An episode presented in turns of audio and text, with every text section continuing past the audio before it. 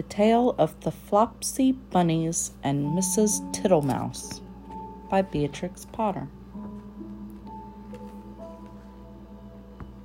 It is said that the effect of eating too much lettuce is soporific. I have never felt sleepy after eating lettuces, but then I am not a rabbit. They certainly had a very soporific effect upon the Flopsy bunnies.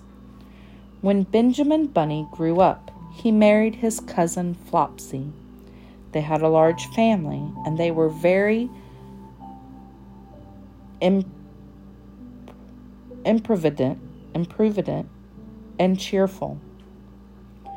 I do not remember the separate names of their children. They were generally called the Flopsy Bunnies. As, the, as there was not always quite enough to eat, Benjamin used to borrow cabbages from Flopsy's brother, Peter Rabbit, who kept a nursery garden. Sometimes Peter Rabbit had no cabbages to spare. When this happened, the Flopsy bunnies went across the field to a rubbish heap in the ditch outside of Mr. McGregor's garden. Mr. McGregor's rubbish heap was a mixture. There were jam pots and paper bags and some rotten vegetables, marrows, and an old boot or two. One day, oh joy, there were a quantity of overgrown lettuces. A little wood mouse was picking over the rubbish among the jam pots. Her name was Mrs. Tittlemouse. Good afternoon, ma'am, said Benjamin Bunny. Pray excuse my youngsters. They have waited overlong for their lunch today. Then I think I shall go home, said Mrs. Tittlemouse, before I am eaten in mistake for a lettuce. There were yards and yards of sandy passages leading to storerooms and nut and seed cellars. Mrs. Tittlemouse lived along, alone in a bank under a hedge. Such a funny house. There was a kitchen, a parlor, a pantry, and a larder. Also, there was Mrs. Tittlemouse's bedroom, where she slept in a little box bed. Mrs. Tittlemouse was a most terribly particular little mouse, always sweeping and dusting the soft sandy floors. Sometimes a beetle lost its way in the passages. Shoo, shoo, little dirty feet, said Mrs. Tittlemouse, clattering her dustpan. And one day a little old woman ran up and down in a red spotty cloak. Your house is on fire, Mother Ladybird. Fly away home to your children. Another day, a big fat spider came in to shelter from the rain. Beg pardon, is this not Miss Muffet's? Go away, you bold bad spider, leaving ends of cobwebs all over my nice clean house. Miss Tittlemouse bundled the spider out at a window. It was dinner time. I shall go to my furthest storeroom and fetch cherry stones and thistledown seed. So Miss Tittlemouse, said Miss Tittlemouse. Suddenly, round a corner, she met Babbity Bumble. Zzz, bzz, bzz, bzz, said the bumblebee in a peevish squeak, and she sidled down a side passage. Three or four other bees buzzed fiercely. I am not in the habit of letting lodgings. This is an intrusion, said Miss Tittlemouse crossly. I will have them turned out. I wonder who would help me. Mr. Benjamin Bunny, of course. Benjamin Bunny will help me drive out the tiresome bees. Miss Tittlemouse went back to the rubbish heap.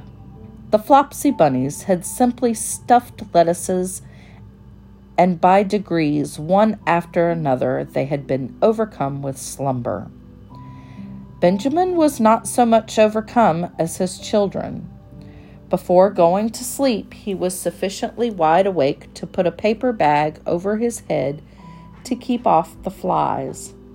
The little Flopsy bunnies slept delightfully in the warm sun. Miss Tittlemouse rustled across the paper bag and awakened Benjamin Bunny.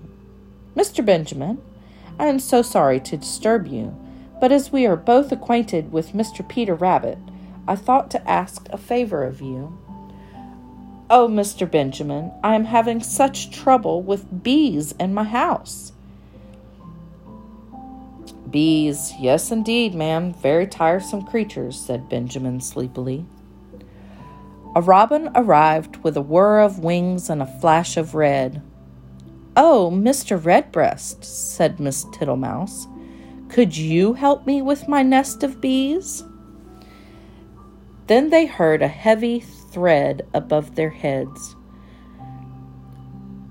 Mr. McGregor was approaching. The Flopsy Bunnies. Mr. McGregor is sure to see the Flopsy Bunnies, said Miss Tittlemouse. We must wake them up. We must warn them. But it was impossible to wake the Flopsy Bunnies. The robin darted around Mr. McGregor's head, trying to distract him. Suddenly, he emptied out a sack full of lawn mowings right upon the top of the sleeping Flopsy bunnies. Benjamin shrank down under his paper bag, and Mrs. Tittlemouse hid in a jam pot. The little rabbits smiled sweetly in their sleep under the shower of grass.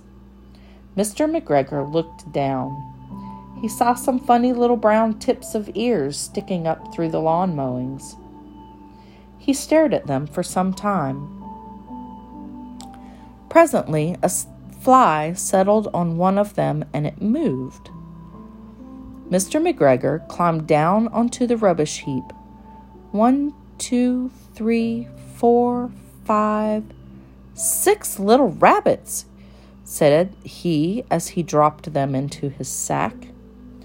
Mr. McGregor tied up the sack and left it on the wall.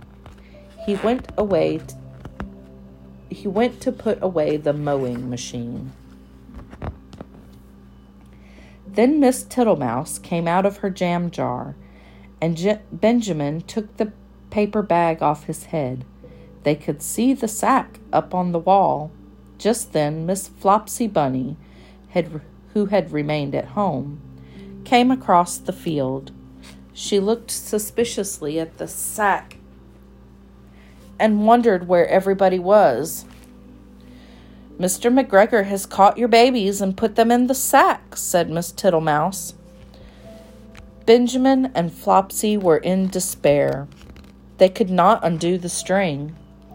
My poor babies, what shall we do? said Flopsy. But Miss Tittlemouse was a resourceful person. Why, Mrs. Tittlemouse, whatever can you be doing? said Benjamin. She was nibbling a hole in the bottom corner of the sack. The little rabbits were pulled out and pinched to wake them. Their parents stuffed the empty sack with three rotten vegetable marrows and an old black blackening brush and two decaying turnips. We'll see what old McGregor thinks about that, said Benjamin, and they all hid under a brush and watched for him. Miss Tittlemouse hastily said goodbye and went home. Mr. McGregor had come back to fetch the sack. He carried it off carefully, for he believed the Flopsy bunnies were still sleeping peacefully inside.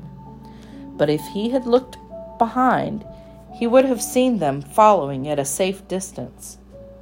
They watched him go into his house, and then they crept up to the window to listen. Mr. McGregor threw down the sack on the stone floor, One, two, three, four, five, six little rabbits, said Mr. McGregor. The youngest, Flopsy Bunny, got upon the window sill. Mr. McGregor took hold of the sack and felt it. She untied the sack and put her hand inside. When she felt the vegetables, she became very, very angry. A rotten marrow came flying through the window and hit the youngest Flopsy Bunny. It was rather hurt. Then Benjamin and Flopsy thought it was time to go home. What a surprise awaited Mrs. Tittlemouse on her return home. When she got back to the parlor, she heard someone coughing in a fat voice, and there sat Mr. Jackson. How do you do, Mr. Jackson? Deary me, you have got very wet feet, said Mrs. Tittlemouse. Thank you, thank you, thank you, Mrs. Tittlemouse. I'll sit a while and dry myself, said Mr. Jackson. He sat and smiled, and the water dripped off his coat tails. Miss Tittlemouse went around with a mop. He sat such a while that he had to be asked if he would take some dinner. First, she offered him some cherry stones. No teeth, no teeth, no teeth, mumbled Mr. Jackson, opening his mouth unnecessarily wide. He certainly had not a tooth in his head. Thistledown seed, Mr. Jackson. Tiddly widdly widdly poof, poof, puff, said Mr. Jackson. He blew the thistledown all over the room. Thank you, thank you, thank you, Miss Tittlemouse. But what I really, really should like would be a dish of honey. I can smell it. That's why I came to call. He rose ponderously from the table and began to look into the cupboards. Miss Tittlemouse followed with a dishcloth. Mr. Jackson began to walk down the passage. Indeed, indeed, you will stick fast, Mr. Jackson, said Miss Tittlemouse. They went along the sandy passage. Tiddly widdly, buzz whiz whiz, he met Babbity round a corner and snapped her up and put her down again. I do not like bumblebees. They are all over bristles, said Mr. Jackson, wiping his mouth with his coat sleeve. Get out, you nasty old toad, shrieked Babbit shrieked Babbity Bumble. I shall go distracted, scalded Miss Tittlemouse. Mr. Jackson pulled out the bee's nest and ate the honey. He seemed to have no objection to stings. The bees gathered up their pollen bags and flew away, down the passages and out of the windows and doors of the little house, and away over the fields to find a quieter place for their nest. Miss Tittlemouse shut herself in the nut cellar. When Miss Tittlemouse ventured out of the nut cellar, everybody had gone away, but the untidiness was something dreadful. She went out and fetched some twigs to partly close up the front door. I will make it too small for Mr. Jackson. But she was too tired to do any more. First, she fell asleep in her chair, and then she went to bed. Will it ever be tidy again? said poor Miss Tittlemouse. Next morning, she got up very early and did a spring cleaning which lasted a fortnight. When it was all beautifully neat and clean, she gave a party to five other mice without Mr. Jackson. He smelt the party and came up the bank, but he could not squeeze in at the door. Miss Tittlemouse had quite forgiven him, and although she had no food to suit his taste, she handed him out acorn cupfuls of honeydew through the window, and he was not at all offended. The Flopsy Bunnies did not forget Miss Tittlemouse. Next Christmas, oh, spider. Thomasina Tittlemouse got a present of enough rabbit wool to make herself a cloak and hood, and a handsome muff and a pair of warm mittens. The end.